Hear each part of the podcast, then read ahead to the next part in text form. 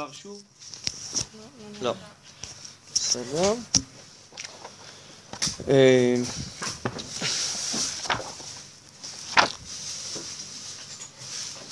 ברוך אתה אדוני אלוהינו מלך העולם שהכל נהיה בדברו.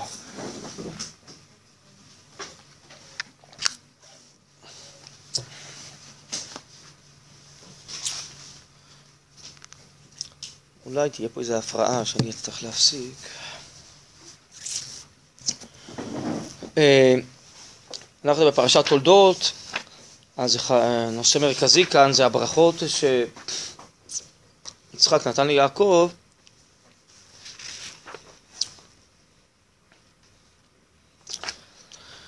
ו...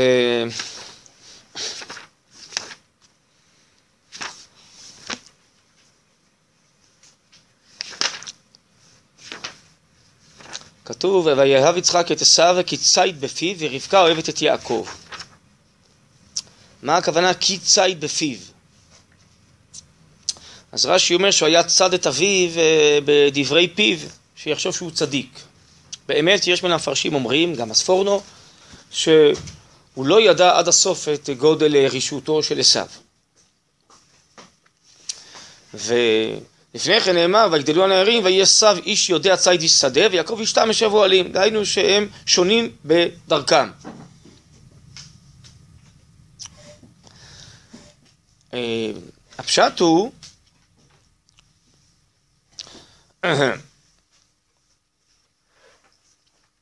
מה שרש"י מביא קודם כל בשם התרגום וריחם יצחק את עשיו, כן, ויאהב יצחק את עשיו, הרי מצדי הווה אכל, כי ציד בפיו, כי מצדו הוא אוכל. כלומר שהוא אוהב אותו על זה שהוא ציד מצליח ומביא לו אה, מאכלים שהוא יכול לאכול. מה שרש"י מביא זה המדרש, שהוא היה צד אותו באמרי פיו.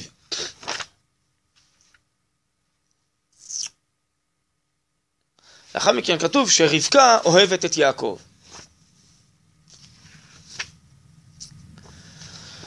עכשיו, כל העניין הזה סובב סביב העניין הזה שהוא רוצה לברך אותו. מה עניין הברכה? אז אברבנאל כאן מסביר על הפרשה שיש הבדל בין ברכת השם ליצוריו, שזה עניין של השפעה רוחנית עצמה, השפעת חיים, גם גשמית, בין ברכת יצוריו, היצורים להשם, שזה לא שהוא צריך מאיתנו ברכה, אלא זה כמו שבח והודאה,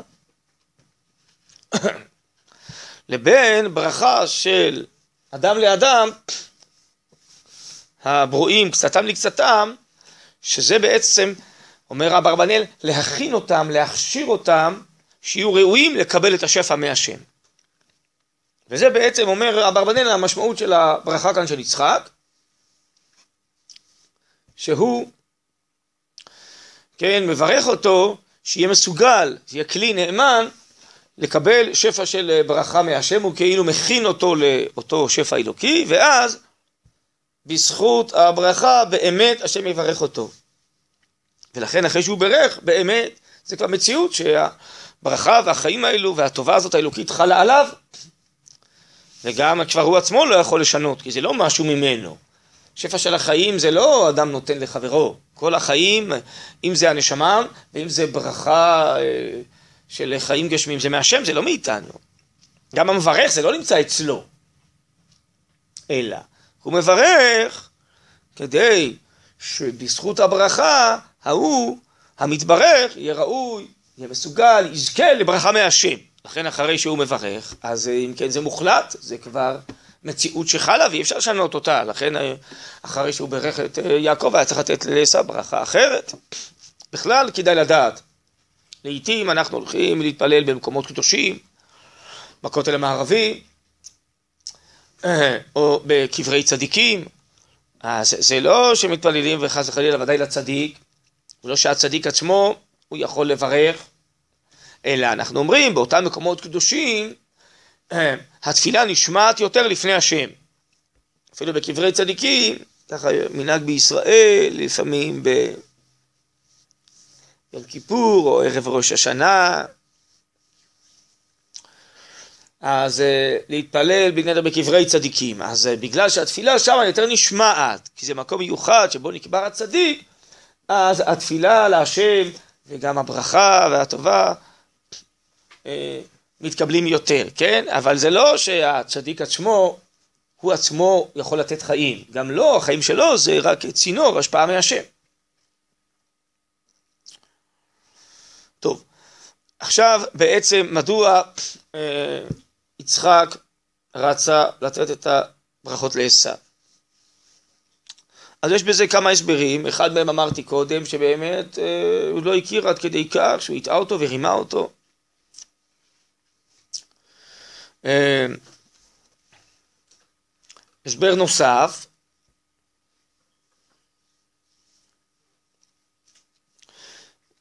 שיצחק חשב בכל זאת, אה, עשו הוא הבכור, אפילו שהוא רשע והוא כן ידע רישותו, אבל התורה נותנת אה, את הבכורה ואת הברכה לראשון.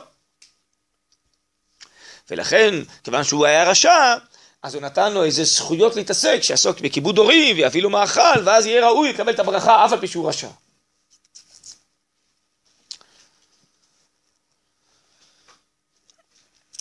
הסבר שלישי מופיע כאן ברבינו אה, אור החיים על הפרשה, בעוד מפרשים, שהוא ידע שהוא רשע, אבל הוא קיווה שהוא יחזור בתשובה,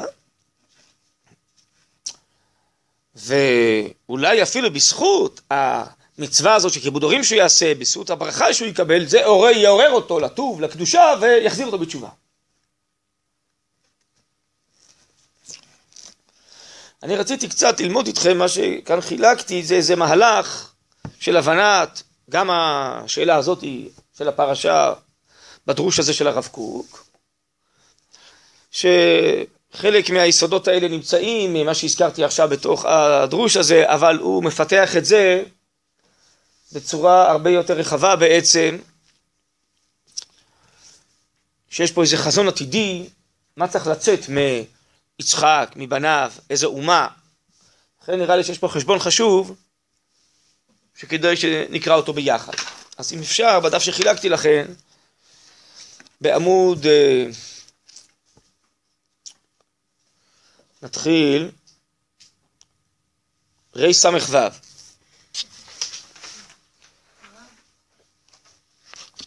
כן. כן, נכון. מצוין, נכון. את צודקת שזה לכאורה לא עונה, מלבד התשובה שהבאתי, או שהוא חשב שהוא צדיק, או שהוא חשב שראוי שהבכור יקבל את הברכה דווקא, אפילו שהוא לא צדיק. אבל באמת הרב קוק אה, בעיקר על השאלה הזאת שלך עונה, עונה כאן בדרוש הזה. אז בואו נראה את הדברים בפנים. אז אם כן באמצע הרי ס"ו.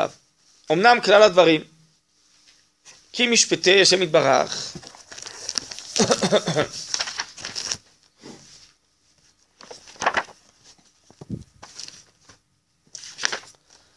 גבהו מדרך האדם. על כן המשפט רק אלוקים הוא. ואם כי נתן השם יתברך רשות לאדם להתנהג על פי יושרו וחוות דעתו ברכושו אשר רכש לו. הנה השאיר מקום שיתבונן האדם כי רק להשם יתברך נתקנו עלילות. והאדם לא יוכל לבוא אחרי המלך את אשר כבר עשהו.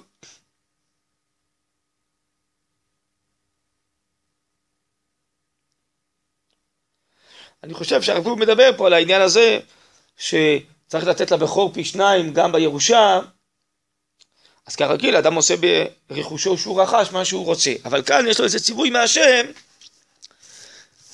משום שהקדוש ברוך הוא מחשבן שהרכוש צריך להגיע למי שהוא בכור. מה זה העניין הזה של הבכורה? בואו נקרא קצת.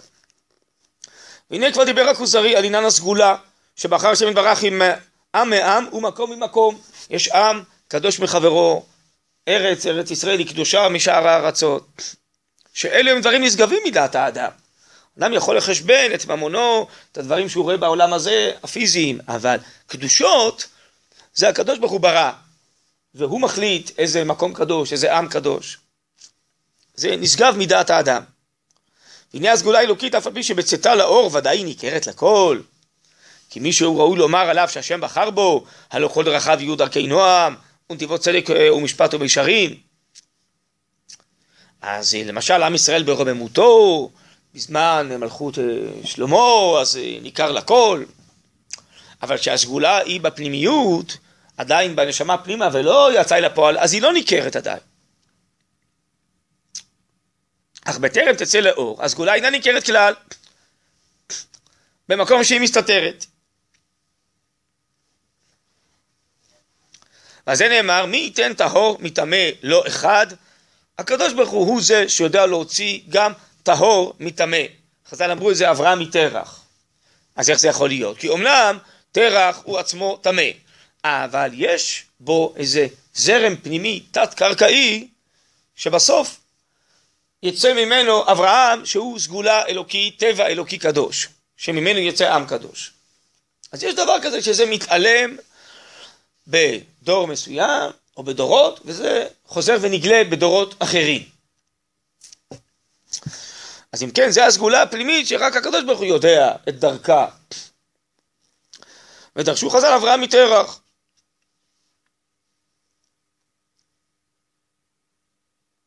שהסגולה האלוקית צפונה דווקא, לא תיוודע לאיש עד הרעותה ויגלותה. הנה בעניין הכללי. היינו בסדר הכללי של הופעת הסגולה.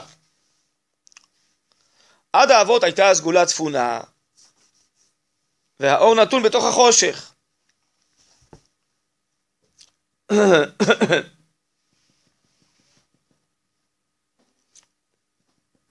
עד שהגיע יעקב, שאז יצאה הסגולה על האור, ונשלמה הבחירה בגלוי, כי כל רעים יכירום, כי הם הזרע, ברך השם. מיעקב אבינו יצאו 12 בנים, שכולם סגולה. לפני כן עוד הייתה נעלמת בכל מיני דורות, וגם לא הופיעה בכל הבנים. למשל, נכון?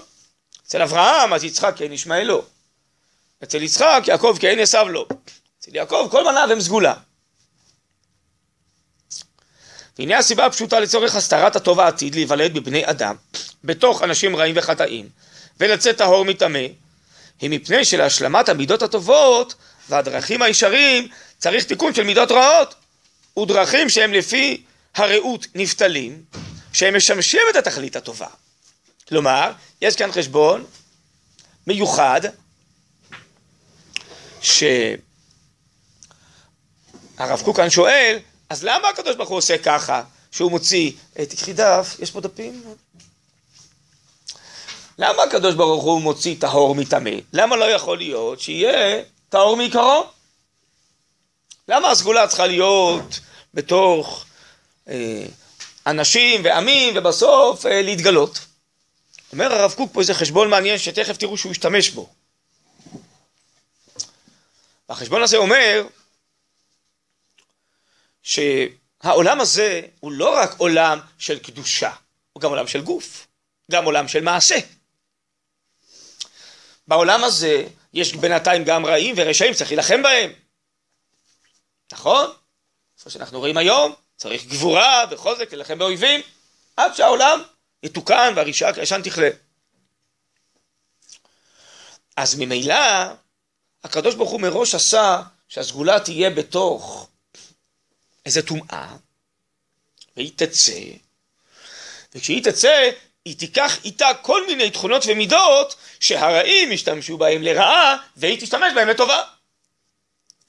כי אפילו לפעמים צריך אכזריות על רשעים, זה מידה רעה. אה, נקימה, לנקום ברשעים על מעשיהם. אז אם הטהור היה מתפתח לבד לגמרי ללא הטמא, הוא בכלל לא היה לו מגע עם זה, הוא גם לא ידע, היה יודע להשתמש בזה. אבל עכשיו שהוא יוצא, אז ההנהגה היא של הטוב. אבל הטוב הזה ישתמש, ייקח מתוך הטומאה או הרוע שהוא היה, דברים, כלים, לא תוכן, לא מהות, לא נשמה, כלים שהוא ישתמש בהם, גופניות, עוצמה, גבורה, אפילו לפעמים מידות, שהוא ישתמש בהם לצורך הופעת הטוב. אז זה רווח שהטהור יצא מהטמא. עוד פעם אני קורא את זה. הנה הסיבה הפשוטה לצורך הסתרת הטוב העתיד להיוולד בבני אדם בתוך אנשים רעים וחטאים, ולצאת האור מטמא, מפני שלהשלמת המידות הטובות, בדרכים הישרים, צריך תיקון של מידות רעות ודרכים שלפי הרעות נפתלים, שמשמשים את התכלית הטובה.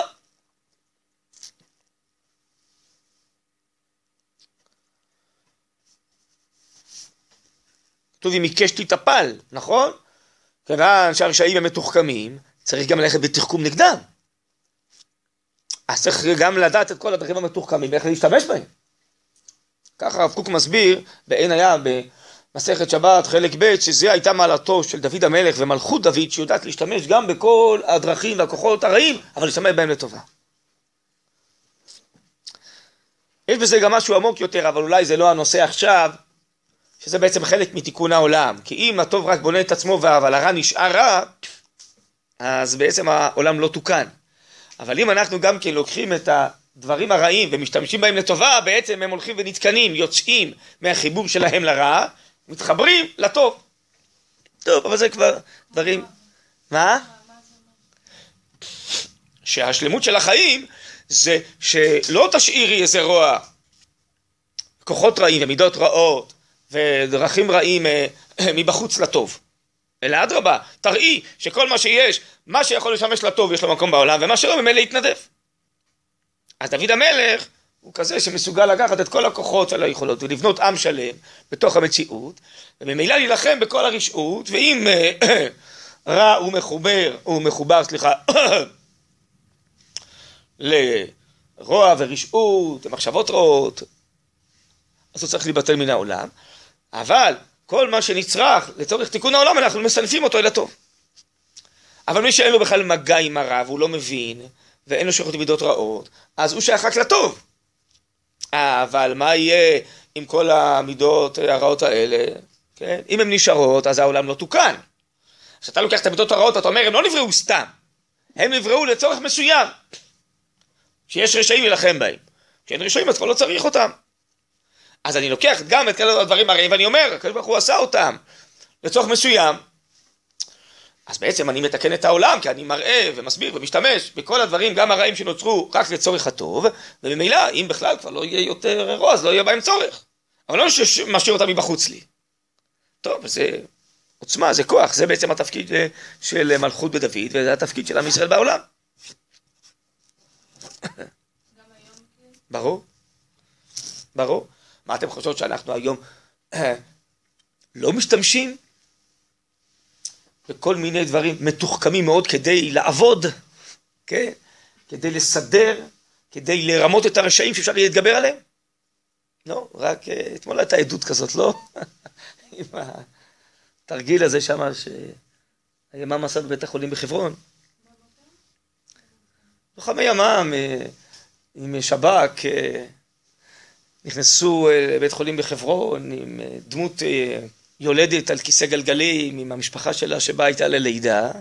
אנחנו הלכו מיד למחלקה כירורגית שהיה שם איזה מחבל פצוע ששכב שם וחטפו אותו ויצאו על הכיסא גלגלים עם המחבל הזה והתפתח עימות בתוך, כדי המחלקה שם עם איזה בן דוד שנכנס וניסה למנוע אותם אז ירו בו, הרגו אותו ויצאו טוב, אז אה, ככה נלחמים היום ברשעים. אתה כולך כזה צדיק, אתה הולך רק בדרכים כאלה סלולות. אני לא רוצה להתגבר על כל הרשעים האלה, תראו איזה תחכום פה, יש לה חיזבאללה, לידה, יש לזה. אז, הם אנשים חכמים, מתוחכמים, רק לוקחים את הכל לרוע. עם עוצמות אדירות. כן, עם מומחי סייבר, עם מומחי חבלה, עם... אה, אז זה ברור שאתה צריך להשתמש בכל היכולות האלה בדיוק הפוך, ולגבור עליהן. אז זה לדעת להשתמש בכוחות, זה עם ישראל היום. זה בסופו של דבר, כל זמן, אומר הרב קוק במקום אחר, שיש מלחמות בעולם, אז אה, להשתמש בחרב ובמידות האכזריות כדי לתקן את העולם, וכל השיטות המתוחכמות.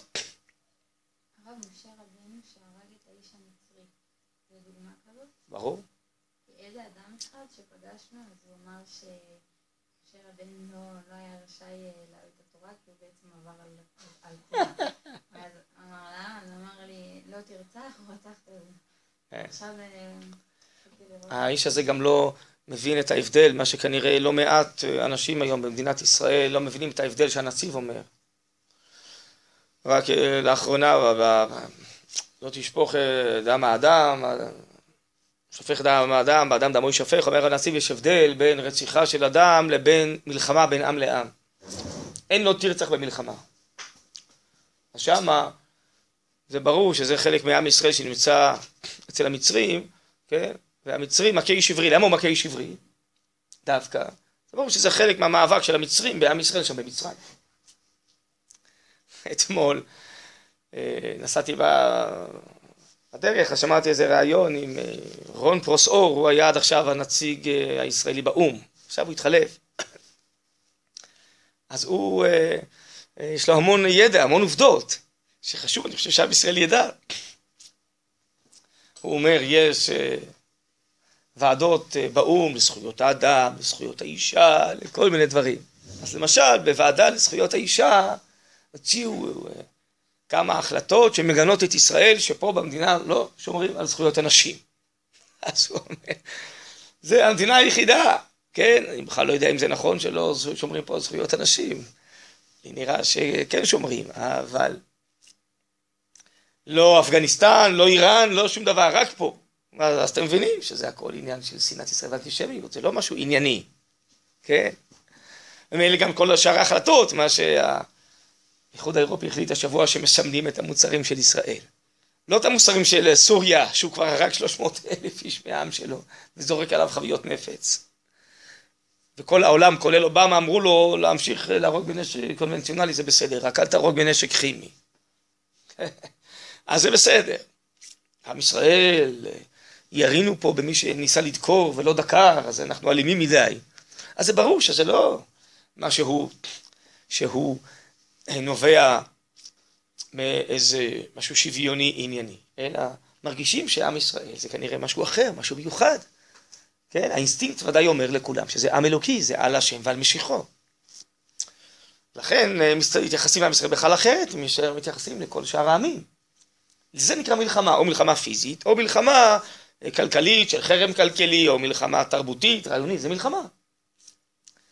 ולצערי הרבה אנשים טובים אצלנו, אני חושב שהם לא מסוגלים לחלק בין מוסר הפרט שמתנהגים אה, אדם מול חברו, עם זכויות הפרט, לבין מוסר של מלחמה. אני חושב שאפילו בית המשפט העליון אה, לא מצליח לעשות את החלוקה הזאת.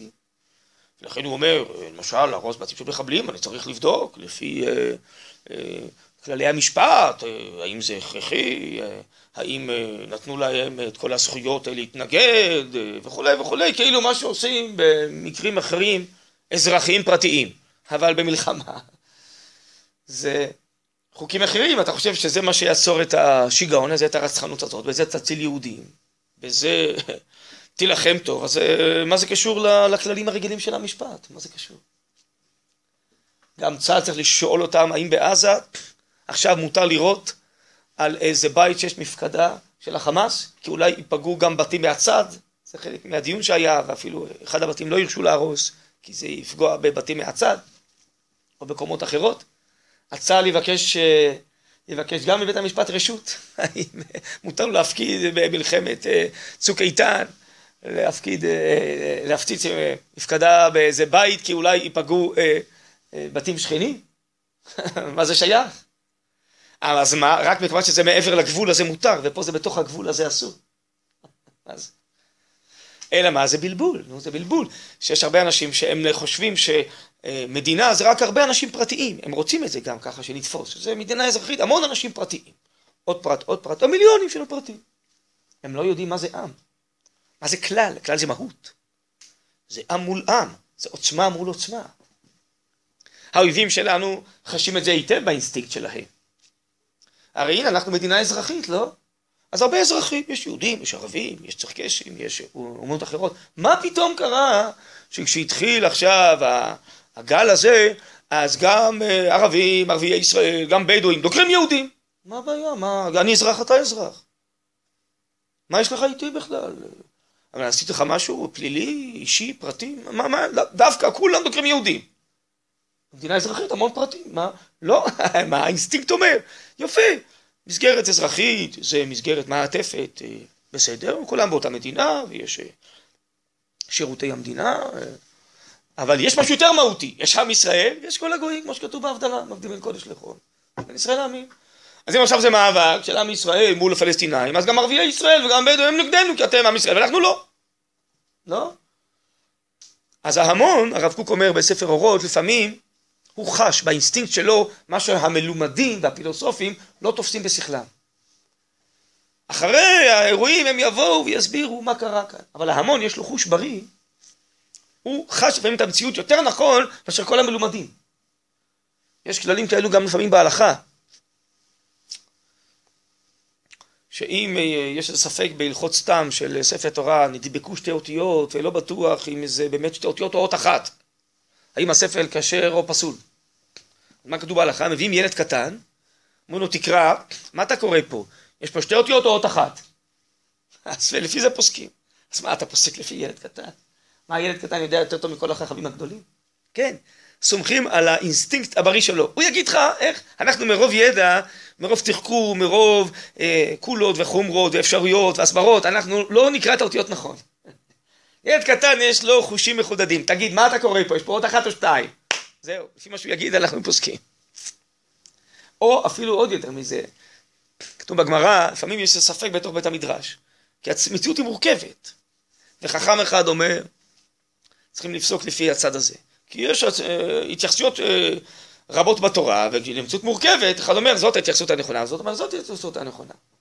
זה הסיבת המחלוקות, כל הדורות. כי המציאות מורכבת ויש כל מיני אפשרויות להתייחסות. אז הגמרא לפעמים אומרת, אם יש ספק מה צריך, צריך לנהוג, מה צריך לעשות? חכם אחד אומר ככה, כן? כששתי האפשרויות הן אה, לגיטימיות, הן בתוך התורה וזה אפשרי, אז הגמרא אומרת, טוב, אם הספק לא הוכרע בבית המדרש, פוק חזי, מאי עמא דבר? לך תראה איך העם נוהג. אז העם יכריע מה שהחכמים הגדולים לא יודעים להכריע בתוך בית המדרש, כן? העם, האינסטינקט שלו הבריא הכריע שככה עושים ולא ככה. בסדר? אז יש כזה דבר. יש, לפעמים יש להמון בית ישראל, זה כתוב באחד מן השו"תים הגדולים של רב חיים מצאנז, יש להמון רוח הקודש, הוא אומר. זה נקרא רוח הקודש. טבעית. כמו שרוח הקודש הזאת יודע להגיד, אלה גדולי ישראל. כן? כמו שעם ישראל יודע להגיד, אני פוסק כמו החפץ חיים כמו משנה ברורה, זה יתקבל בישראל. זה רוח הקודש פנימית כזו. יש אינסטינקט בריא, כן? מזוקק. זה מן רוח הקודש שיש לפעמים לעם שלם, ולפעמים גם זוכים יחידים שיהיה להם את זה. אז יש כזה דבר. אז אם היום המון בית ישראל לא מסכים עם בית המשפט העליון, הוא צודק. יש לו משהו בריא יותר מכל המלומדים האלו שם. כי יש להם ערכים מסוימים שאנחנו מרגישים שזה לא ערכינו. נושא המוסר הפרטי מאוד חזק אצלם, אולי אה, נקרא לזה 85% מערכיהם נראה. 10-15% הזכויות הלאומיות כבוד האומה, נראה לי 0% עניין הדת. אז אם אלה הם פוסקים לפי, שופטים לפי הערכים שלהם, בסדר, אני מבין את זה. אבל זה לא ערכי המדינה היהודית, אולי זה טוב בשוודיה, בנורבגיה, לא פה. אז נראה שחלק גדול מבית ישראל, הוא מרגיש באינסטינקט, משהו פה לא, לא, לא עובד בעניין הזה, כן? לא הרבה מאוד, את יודעת איזה כעס היה עכשיו על הנושא הזה של פיצוץ הבתים? כי רוב האנשים, זה לא מה שאתם שומעים בתקשורת, אה, מאה איש שמדברים כל הזמן. תסתכלי, עם ישראל שבשדות, יש לו הרגש של בריאות. עם ישראל בסך הכל, עכשיו היה סקר, שלחו לי את זה אתמול. שלעומת מדינה דמוקרטית, לעומת מדינה יהודית, שאלו את האנשים, מה לפיך, לפי דעתך יותר חשוב במדינת ישראל? מה הערך המרכזי? מדינה דמוקרטית או מדינה יהודית? רוב עם ישראל אומר מדינה יהודית. מדהים, אה? הסוצ... האטמוספירה ששומעים דרך התקשורת היא אחרת לגמרי, נכון? בטח, מדינה גלובלית, אזרחית, שוויונית, דמוקרטית. כי זה מהאיש שהם מדברים כל הזמן על זה. וזה הרכיהם. כן? זה ככה, צריך לדעת המציאות. גם רוב האנשים בתקשורת, זה הערכים שלהם, בסדר, אני מכבד, זה הערכים שלהם, אבל uh, אני לא חושב שזה הערכים המקוריים של עם ישראל. ואני חושב שגם לא מעט אנשים במערכות שהן uh, מערכות מרכזיות במדינה בינתיים, של uh, חינוך ומשפט ותרבות, זה ערכיהם.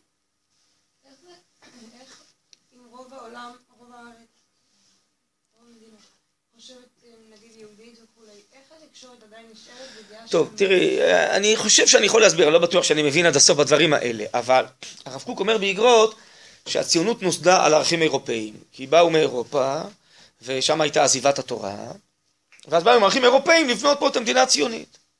וממילא, בעצם, אה, יש כבר כמה דורות, דור אה, אפילו שלישי, אולי כבר רביעי, שהוא ממשיך את המסורת הזאת של אותם ערכים אירופאיים שנטמעו בראשית הקמת המדינה. אבל בינתיים, עם ישראל הולך ומשתנה, כן? אה, כאילו מתרוצץ לאותם אנשים או צאצאים בין הרגליים. יש פה הרבה עולים מרוסיה שהם נגיד ברובם ימניים, לא דתיים, אבל ימניים כאלה וזה. יש ברוך השם ציבור דתי עצום שהולך וגדל, שהוא יולד ילדים, והרבה אנשים חוזרים בתשובה, אז העם משתנה.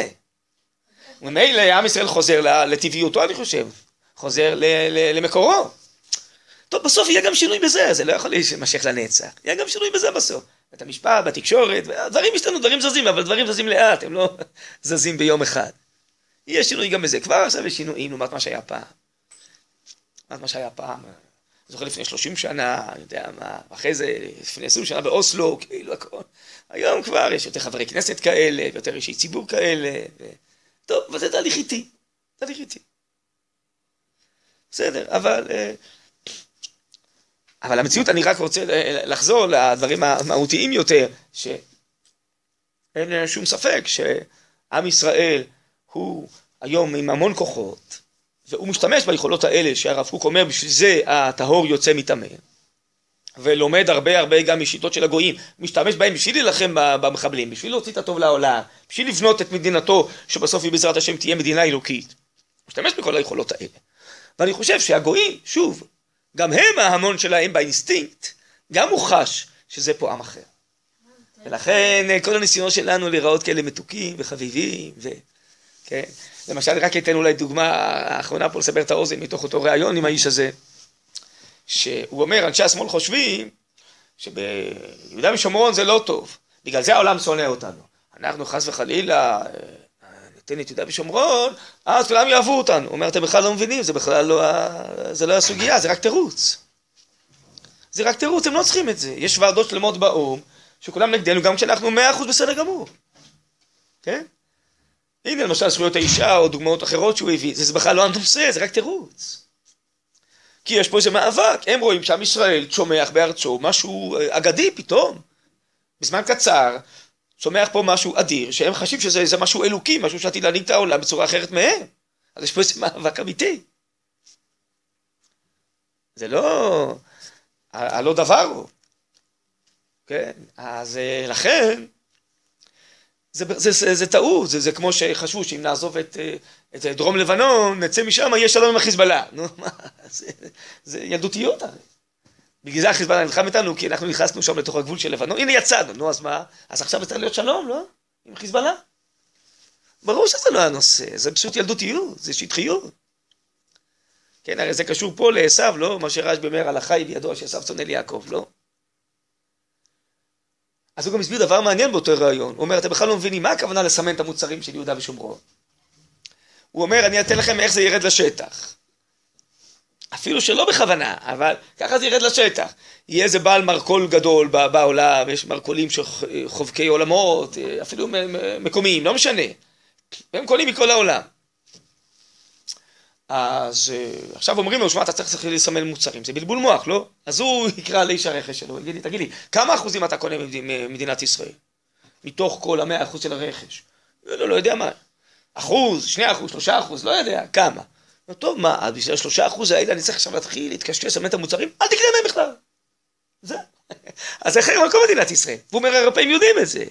שזה יעבוד ככה. הם רוצים להחרים את כל מדינת ישראל. אתם בכלל לא מבינים מה, מה, מה, מה עומד מאחורי זה. אתם חושבים, לא, זה בגלל ימין ולא שמאל. מה אכפת להם ימין ושמאל? מה, לחיזבאללה אכפת ימין ושמאל? לאבו מאזן אכפת בעצם ימין ושמאל, דתיים ולא דתיים, דתיים וחילוניים, אכפת להם? לא אכפת להם כלום. זה מאבק נגד עם ישראל. כי זה עם אלוהי, זה נגד השם ונגד משיחו, מה, אתם לא רואים? זה צריך להיות פשוט אדם כל כך אה, שטחי, אם לא לראות את זה. כן? אז אה, זה מה ששאלו גם כן, ראש הממשלה ואחרים, יש איזה 200 סכסוכים בעולם, כבשו ארצות, כולם בסדר. לא מסמנים מוצרים של אף עם, רק של עם ישראל ומדינת ישראל. טוב, אז זה ברור, נו, שזה אנטישמיות חוזרת, אבל לא במובן אישי נגד יהודים, במובן לאומי, נגד מדינת ישראל. יש פה איזה הוויה צומחת. טוב, זה גאולתם של ישראל, תשמעו. זה צומח. זה לא נעים לנו, אבל זה ככה. שככל שאנחנו צומחים יותר, גם גשמית, גם רוחנית, אז יש איזו התנגדות בינלאומית שהולכת וגוברת לזה. מרגישים שצומחת פה איזו מנהיגות חדשה בעולם. זה המציאות. אז לפחות אה, לא להתבלבל מזה, לא אה, להיות אה, כל כך נפעמים מזה, כי זה משהו שהוא בעצם מכוון על ידי שאר העמים. אני חושב שזה מעורר גם כן הכרות בתוך עם ישראל, להבין שאנחנו צריכים להמשיך, לפתח את הטבע שלנו, את האמת שלנו, לא להתחנף ולהתחנחן בעיני העמים, זה לא יעזור, זה בכלל לא הסוגיה. זה... יש ודאי לא מעט אנשים שפוקחים את עיניהם, אפילו דרך התקשורת זה כבר עולה, קל וחומר בציבוריות אני מניח. רגע, מישהי רצה לשאול עוד משהו?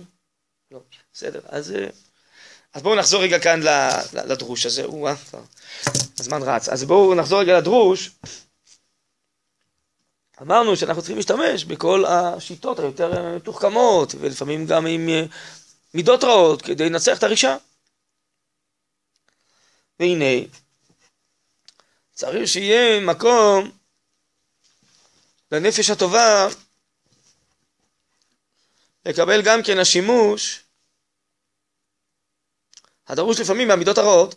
על כן יצא טהור מטמא, שאם כי ניתר מטומאתו, ולא ישתמש חלילה בכל המידות שהיו במי שקדמו להרע, אבל בזה עוד תגבר טהרתו, כי במקום שצריך מידה רעה לתיקון השלמות עבודת השם, לא תחסר ההכנה בנפשו.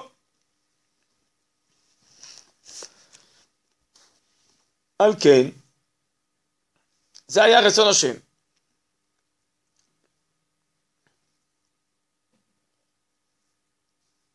שהסגולה בפרטים גם כן תהיה חופשית, להיות הולכת ונפעלת, על פי הנהגת השם יתברך, מבלי שיתערב בה האדם לפרוע דרכיו העליונים.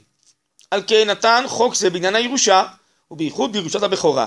לא יוכל לבקר את בן האהובה, כי רק השם יתברך נתקנו עלילות, ולפניו גלוי הדרך להוציא הסגולה הצפונה דווקא על הדרך הזה שהטהור יצא מהטמא. והנה בתור פרטי נשאר הדבר קיים לדורות, אבל בתור הכוננות אומה כללית הלך הדבר עד יעקב, וביעקב נאמר כי יעקב בחר לא יה ישראל סגולתו, כולם שם הכל בענף סגולה. כלומר עד יעקב הלכה הסגולה עדיין עלומה ומכוסה בחושך, מעורבת בתוך הרע. וגם מי שיצא ממנה זה יצא אחד ולא השני. כן, עוד רחל הייתה נתונה בבית לבן, וכן לאב האימהות. עד שנבחר יעקב לגמרי ויצאה הסגולה בתור בחירה, בחירה גמורה שאין אחריה העלם כללי כלל, אז גם זה כל הבנים, וגם זה בחירה עכשיו גלויה, שיעקב משתחרר מבית לבן, ובונה עכשיו את ביתו לבד, הולך לארץ ישראל, ובונה בית השם מתוך אמונה ובארץ ישראל עם כל אה, ילדיו של סגולה והוא לא בלוע בתוך בית לבן. דרך אגב, הרב חרל"פ אומר, יש לו ספר מעייני הישועה לגאולה, יש שם פסקאות מדהימות שנראות מאוד רלוונטיות לימינו. עוד יותר מהזמן שהוא כתב את זה. הרב חרל"פ, משה חרל"פ היה תלמיד חכם עצום, גאון, בשערי חסד בירושלים, בין אה, ראשי בעצם ישיבת מרכז הרב, הרב לקח אותו, חושב אה, את עצמו כתלמיד של הרב קוק. יסוד גדול. אז uh, הוא אומר, הוא שואל, כתוב ביציאת מצרים, אחרי שטובו המצרים בים, שבעה ימים אחרי שיצאנו מצרים, ובני ישראל יוצאים ביד רמה. עכשיו נזכר הפסוק להגיד שהם יוצאים ביד רמה, הם כבר יצאו שבעה ימים קודם. ובכלל בשביל מה צריך להטביע את המצרים בים וכל הסיפור הזה, ושעם ישראל יראה אותם.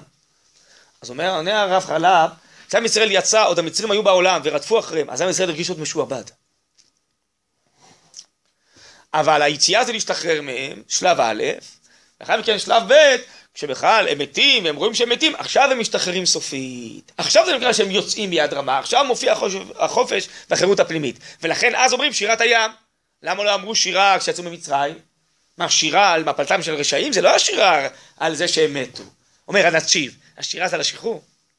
אבל השחרור מתברר, מתבהר בנפש, רק כשאנחנו מבינים שאלה שרדפו אחרינו ושיעבדו אותנו כבר לא בעולם. אני מניח שאנחנו גם היום באותם שלבים, והוא אומר ככה יהיה בגאולה העתידה. שאנחנו בשלבים נצא מן הגויים. אז כל זמן שאנחנו בלויים בתוך הגויים אנחנו ודאי משועבדים, זה אה, עד לפני 100-150 אה, שנה. אנחנו מתחילים לזרום לארץ ישראל, הם מתחילים להיות משוחררים. אבל גם נפשית אנחנו משועבדים, כל מיני שעבודים. ודווקא כשהוא אומר האויבים נהפכים לרודפים, אנחנו הולכים ומשתחררים מהם נפשית. כי מבינים שצריכים להילחם על נפשנו, שאף אחד לא יעזור לנו. ובסוף, בכלל, כשהם נופלים, אז זה השחרור הסופי. טוב, אז צריך להתפלל שהכל יהיה בברכה וחיים לעם ישראל, אבל אני רואה בינתיים, בינתיים שהקדוש ברוך הוא מסכסך מצרים במצרים, כמו שכתוב בנביא. כן, אתמול היה פיגוע גדול שדאעש עשה בתוך המעוז של חיזבאללה בלבנון. בקיצור, זה העולם, הגויים אני רואה עכשיו, הרשעים מחטטים זה את זה. טוב, דברים אה, אלוקיים כנראה, אדירים, שהקדוש ברוך הוא משחק בעולמו. זה ודאי, אני לא יודע להסביר מה בדיוק קורה פה, אבל אני חושב שהתהליך המרכזי בתוך כל זה, זה שעם ישראל הולך ונבנה. הולך ומתחזק, גם גשמית, גם רוחנית. והתודעה וההכרה העצמית שלנו את עצמנו זה מאוד מרכזי בתוך כל התהליך הזה. טוב, בעזרת השם. בסדר, אז בואו עוד נמשיך פה קצת. כן. מה, למה הקדוש ברוך הוא חייב את האדם לתת לבכור פי שניים? אדם יכול להגיד, זה רכוש שלי, אני אעשה עם זה מה שאני רוצה, למה אתה מחייב אותי? אלא שהקדוש ברוך הוא יש לו גם דברים עלומים נסתרים שהוא מחשבן. דברים אולי שצפונים בתוך הבכור, שאדם לא רואה את זה לעיניים. לכן הוא אומר, תחשיב את הבכור ותיתן לו גם רכוש, יהיה לו עזר, להוציא לפועל את הסגולות האלוקיות האצורות בו, מעבר לחשבונות הגלויים שאתה רואה. בסדר? לכן, כדי להבין שיש בתוך המציאות דברים עלומים, אלוקיים, ולכבד את זה מעבר לדברים הגלויים שאנחנו רואים. כן, נכון, גם יצחק. כן? הקדוש ברוך הוא אה, לא רוצה עכשיו שכל אה, דבר אה, יתגלה לו, ותכף תראי שהרב קוקי יאמר שיצחק עכשיו בעצם עושה איזה דיון, כן? מה הקדוש ברוך הוא רוצה שיתגלה, כמו בעקידה, או מה מתגלה, מה שהוא לא רוצה לא מתגלה, אז זה כל מלאכים אלוקיים. בואו נראה את זה, אני ממשיך לקרוא, עכשיו תראו את הספק של יצחק.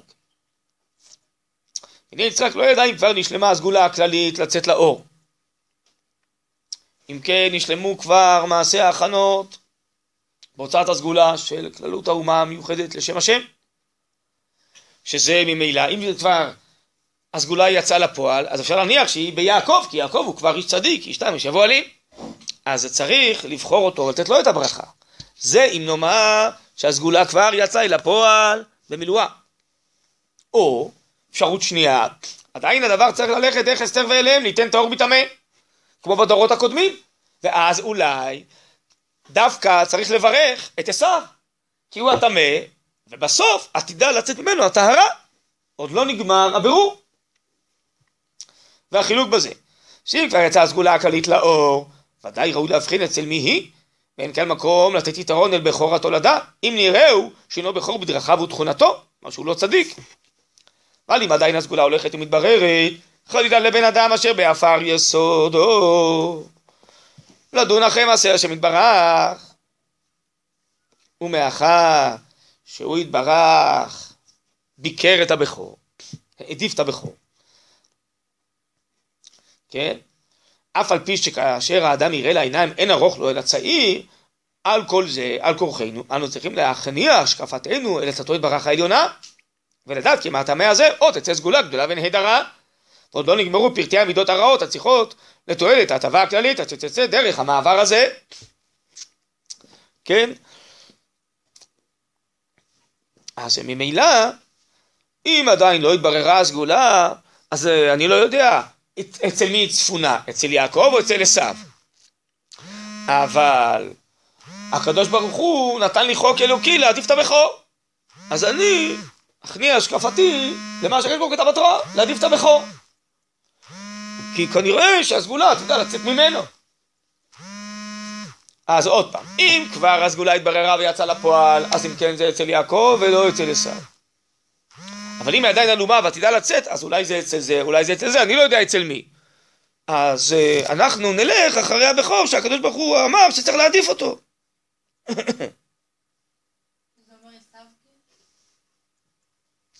מה?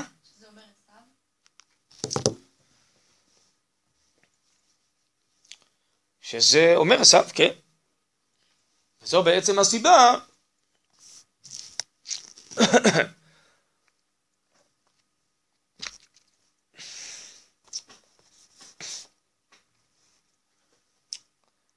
זו בעצם הסיבה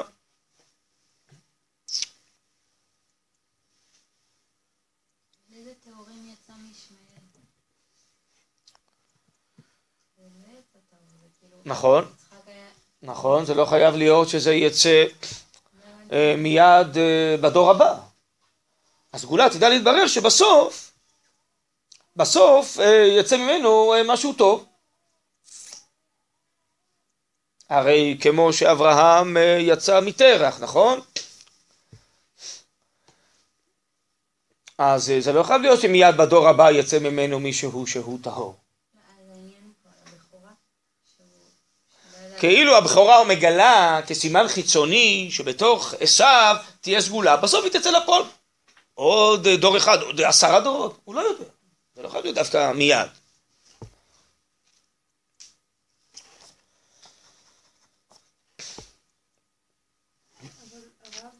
כן. טוב, אז זה באופן פשוט הרי יצחק לא יודע, ואולי זה באמת מה שבסוף מתברר ליצחק, שעשו אומר, בכורתי לקח, ככה רש"י מביא, אז אומר לו יצחק, אה, אז הוא קנה ממך את הבכורה, גם ברוך יהיה. באופן פשוט, יצחק לא יודע שהוא קונה את הבכורה. יכול להיות שאם היה יודע, אז היה חשבון אחר. גם לפי המהלך הזה, אולי לא. אולי הוא יחשוב שזה לא טוב שהוא קנה את הבכורה, הבכורה זה ייעוד אלוקי, כפי שהרב קוק אומר פה. לא, אפשר בכלל לקרוא את הבכורה? טוב, בסדר, עוד שאלה, אבל אני לא רוצה עכשיו להיכנס, כי פה הזמן שלנו קצר, אני רוצה עוד פה להספיק משהו. באופן פשוט לפחות, במה שהיה שם, שיצחק לא ידע בכלל שהוא קנה את הבכורה, אז אנחנו לא נכנסים בכלל לשאלה הזאת.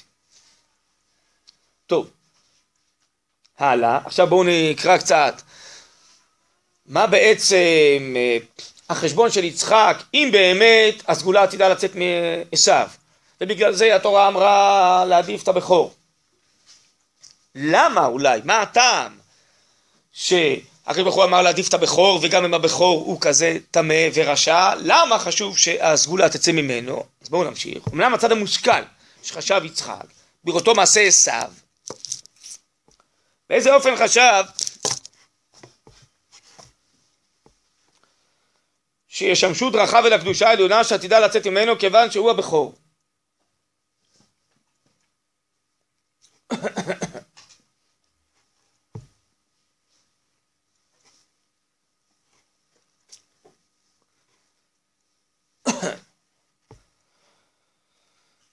הוא כי ידע שהאומה הנבחרת העתידה לצאת מזרוע לא תהיה לאור גויים ולתקן חפץ אשר ברך בעולמו. והנה לא ידע איך יהיה דרך תיקון העולם. אם בנחת וטוב ובדברים טובים וניחומים, כמו שיהיה לעתיד לבוא, שלא יישא גוי אל גוי חרב. ומכל מקום רבי, עמים רבים ילוו אל השב, הלכו כל הגויים לדרוש תורת חסד ואמת ממקור ישראל, כי יתגלה להם אורם ותפארתם. או שיהיה צריך גם כן לכלות הרעים על ידי חרב ומלחמה, שלא יתקוממו נגד חפץ השם. אז יכול להיות שהאומה העתידית שתצא ממנו, היא צריכה להילחם ברשעים. וכאשר באמת גם כוח זה היה דבר נחוץ. כי הרעים לגמרי, הכרח לכלותם מן הכרם, כי זה היינו מות ועמלק. וכיוצא בזה אלה, שידע, יודע כל תעלומות שתכלית טובה לא תצמח מהם, רק רע, להטבה הכוללת. אז יצחק אומר, ייתכן מאוד שאותה אומה עתידית תצטרך להיות אומה חזקה, עם מלחמות, עם מאבק ברשעים, נכון? הלאה, והנה, ממי יכולה לצאת אומה כזאת? חזקה, גם אה, מתוחכמת, שאפילו גם כן יש לה כוחות רעים שתדע להשתמש בהם. והנה, יעקב בהיותו יושב אוהלים, הוא מדבק תמיד במידת האמת והחסד. הנה אין בסגולתו לחגור חרב ולשמר במידת האכזריות והניצחון במקום הדרוש. אם כן, איך תצא ממנו הסגולה הזאת, אם תהיה דרושה לזה? הוא כל כולו שייך רק לטהרה, לטוב. אומר יצחק, לא נראה שהוא יהיה מסוגל להתחבר עם המידות הרעות, כי הוא לא יצא טהור מטמא. אז אולי האומה החזקה הזאת שצריכה לצאת ממנו, כן, לא יהיה לה את כל הכוחות הנדרשים לעשות את תפקידה. על כן חשב יצחק כי עוד לא נבררה הסגולה לגמרי, ואם כי יעקב טוב מאוד שהוא לעצמו, ראינו כבר הרבה צדיקים שמהם לא יצאו סגולות כלליות, ולא יצא אומה שלם ותיקון כל העולם.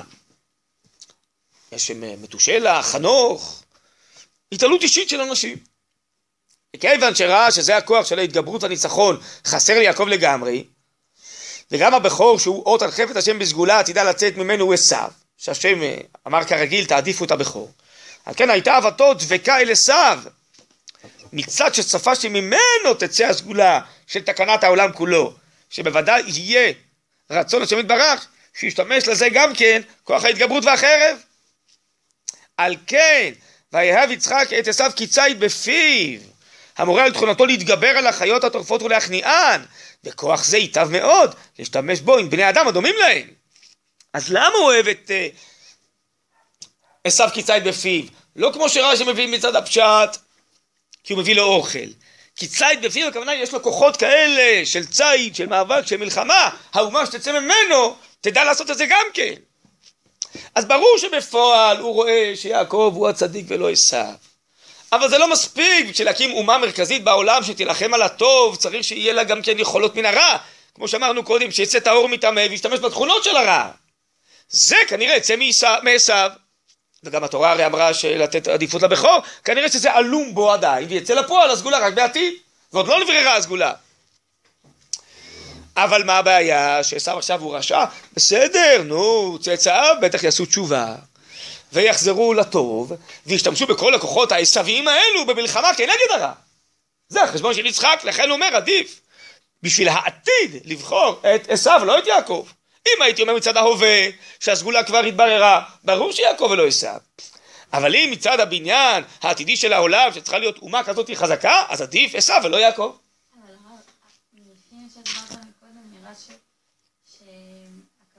שיש טהור וטמא, כאילו שהטהור לוקח מהטמא משהו שהוא לא טמא מיסודו. מה זה לא טהור מטמא מיסודו? הרי אם הוא טמא הוא טמא, הטהור שיצא ועשה תשובה, ייקח מן הטמא מה שיעזור לו עכשיו להופיע את הטוב. אז מי שיצא מעשיו ויעשה תשובה, ישתמש בכוחות העשוויים, לא בשביל לרמות אנשים ולצוד אה, בעלי, נשים מתחת בעליהם, או כמו שחז"ל אומרים על עשיו, או להרע לאנשים, הוא ישתמש בכוחות האלה כנגד הרשעים. אז זה החשבון. הלאה, אף כי ראה בעין שלא נגמרה הסגולה בעשיו. חשב שעוד לא הגיע הזמן לגילוי הסגולה ועדיין צריכה הסתר בתוך הרע, על כן כתוב בתורה אצל אהבת יצחק את עשיו היאהב, שמשמש גם כלשון עתיד, לולי הפך עבר שמהפכו מעתיד לעבר. סליחה. ורבי אהבת רבקה אוהבת את יעקב, לשון הווה.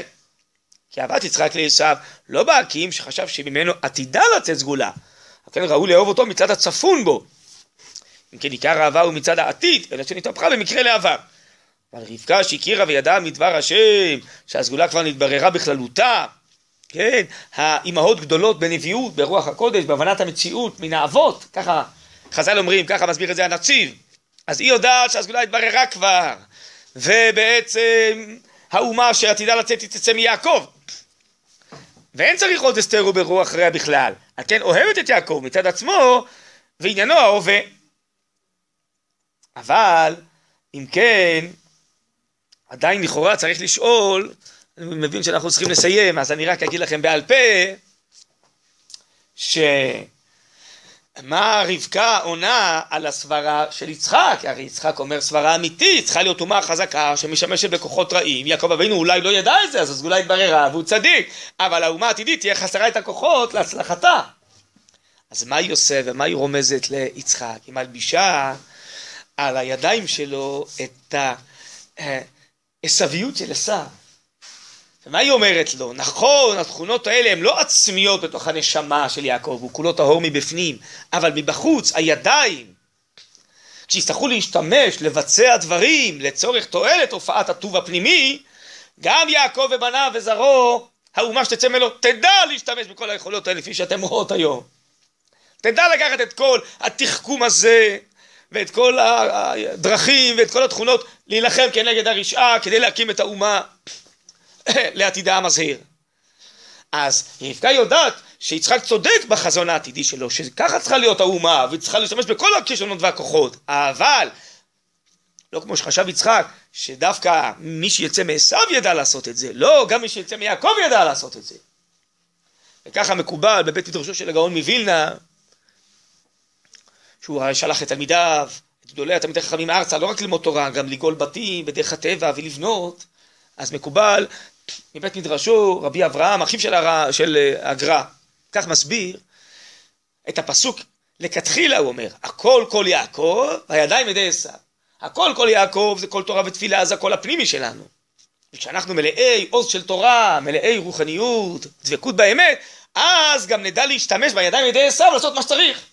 כדי לבנות את האומה, כדי להילחם ברשע, כדי לעשות דברים מעשיים, כדי להילחם רשעים, ואז יהיה שילוב של הכל כל יעקב, ידיים ידי עשיו לכתחילה.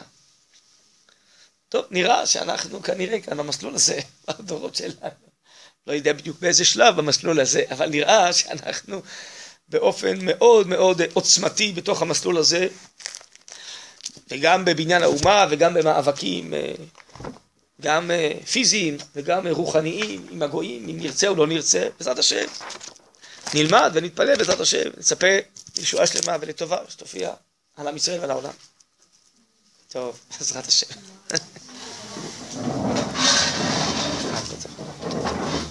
שלום. שלום.